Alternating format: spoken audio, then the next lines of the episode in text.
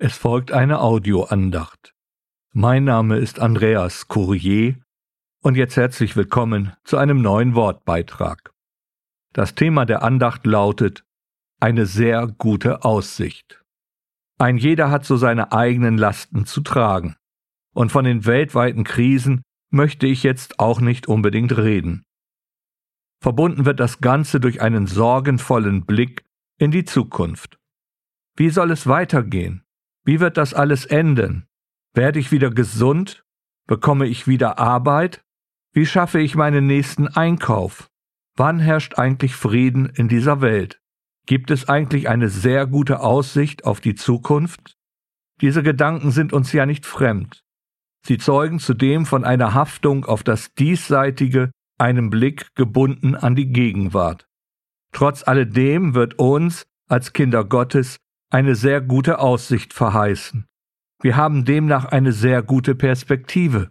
In jedem Fall ist es doch immer wieder ein Lehrstück, sich von seinen eigenen Empfindungen, Gefühlen und Erwartungen zu lösen und es dabei wieder neu zu lernen, sich auf Gottes Zusagen in seinem Wort zu verlassen, sich absolut darauf zu stützen. Und es gibt ein gewaltiges Wort in der Bibel, welches uns eine sehr gute Aussicht verheißt. Ich lese jetzt aus dem Buch der Offenbarung, Kapitel 21, die Verse 1 bis 5. Und ich sah einen neuen Himmel und eine neue Erde, denn der erste Himmel und die erste Erde waren vergangen, und das Meer ist nicht mehr. Und ich sah die heilige Stadt, das neue Jerusalem, aus dem Himmel herabkommen von Gott, bereitet wie eine für ihren Mann geschmückte Braut und ich hörte eine laute Stimme aus dem Thron sagen, siehe, das Zelt Gottes bei den Menschen. Und er wird bei ihnen wohnen, und sie werden seine Nationen sein, und Gott selbst wird bei ihnen sein, ihr Gott.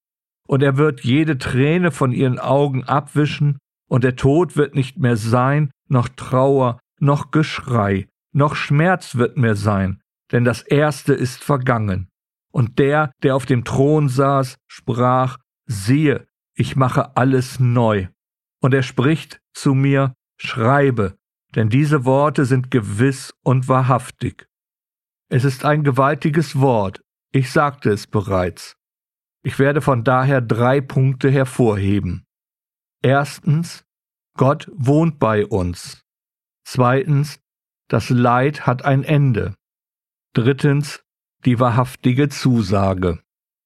Der erste Punkt, Gott wohnt bei uns. Aus dem zweiten Buch Mose wissen wir, dass Gottes heilige Gegenwart für jeden Menschen tödlich ist. Gott hat sich Mose deshalb auch nur von hinten gezeigt. Wenn Gott sich dem Menschen gezeigt hat, dann meist in der Gestalt eines Engels oder im Falle der Wüstenwanderung als Wolken oder Feuersäule. Später wurde Gott sogar Mensch, in seinem Sohn Jesus Christus ist er uns sehr nahe gekommen. Und wenn es hier im Text heißt, das Zelt Gottes bei den Menschen, ist es eine gewaltige Veränderung.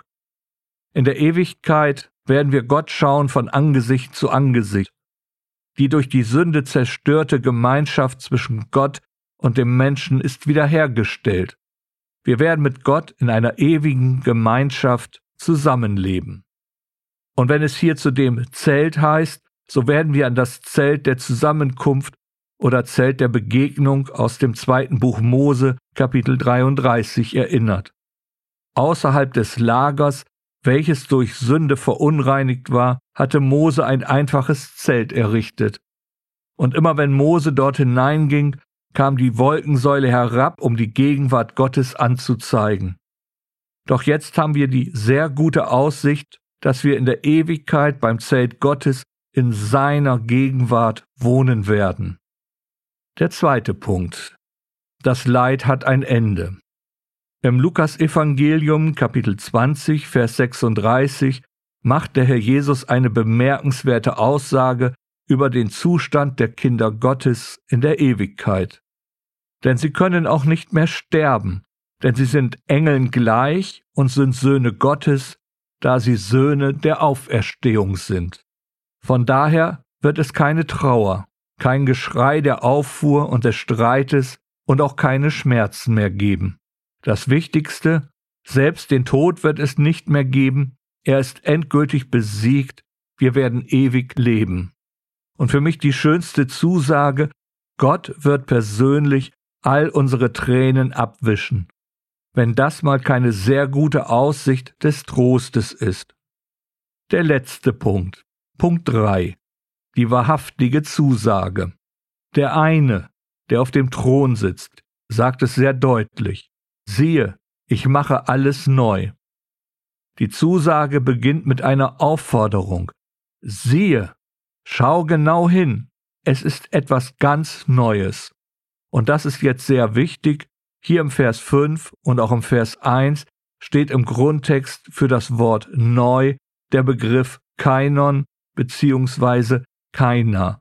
Die Herkunft ist aus dem Begriff Kainos. Es wird nicht der Begriff Neo verwendet. Neo ist das sehr schlichte Neu, eben einfach neu, so wie ein paar Schuhe zum Beispiel. Der Begriff Kainos dagegen bedeutet neu in der Qualität, ungebraucht und besser als das Alte und ihm überlegen.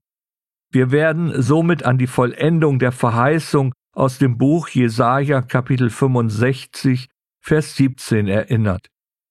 Denn siehe, ich schaffe einen neuen Himmel und eine neue Erde, und an die früheren wird man sich nicht mehr erinnern, und sie werden nicht mehr in den Sinn kommen.